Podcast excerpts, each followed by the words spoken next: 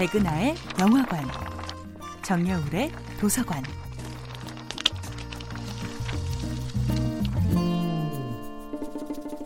안녕하세요. 여러분들과 아름답고 풍요로운 책 이야기를 나누고 있는 작가 정여울입니다. 이번 주에 만나보고 있는 작품은 안델센의 인어공주입니다. 안델센의 원작 속의 인어공주는 꿈을 꿀수록 오히려 불행해지는 슬픈 존재입니다. 인어공주는 어린 시절 제가 읽은 가장 슬픈 동화 중에 하나였지요. 어른들은 눈만 뜨면 꿈을 크게 가지라고 웅변하는데 정작 제가 가장 좋아했던 동화 속의 주인공은 꿈을 크게 가지다가 참혹하게 죽고 말았으니까요.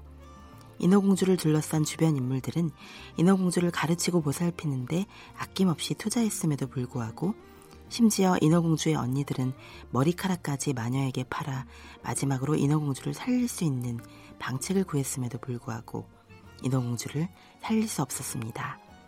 왜 모두 최선을 다하는데 그녀를 구할 수 없었을까요? 그렇다고 그녀의 선택을 비난하고 싶은 것은 아닙니다. 자신이 살기 위해 왕자를 찌르는 인어공주였다면 우리에게 이토록 사랑받을 수는 없었겠지요. 인어공주의 끝없는 신비는 등장인물 모두 자신의 운명을 구하기 위해 최선을 다함에도 불구하고 그 누구도 완전한 행복을 누리지 못한다는 비극적 정서에 있는 것일지도 모릅니다. 인어공주는 사랑을 얻기 위해, 왕자 또한 자신을 살려준 여인을 찾기 위해 최선을 다하지요. 마녀 또한 자신의 잃어버린 매력과 영광을 재현하기 위해 몸부림칩니다. 하지만 결국 아무도 자신이 진정으로 원하는 것을 갖지 못하지요. 인어공주의 비극적 정서는 누구에게도 이 꼬일 대로 꼬인 운명의 책임을 돌릴 수 없다는 사실에서 우러나오는 것이 아닐까 합니다.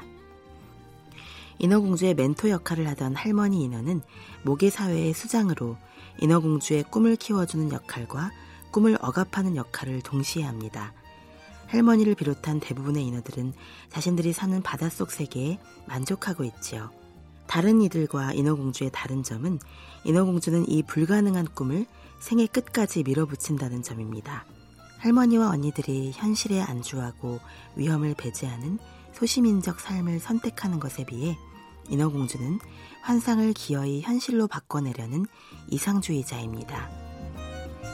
인어공주는 자신의 꿈을 이루기 위해서는 어떤 위험도, 죽음도 불사할 수 있다고 믿는 용감한 이상주의자였던 것입니다. 정여울의 도서관이었습니다.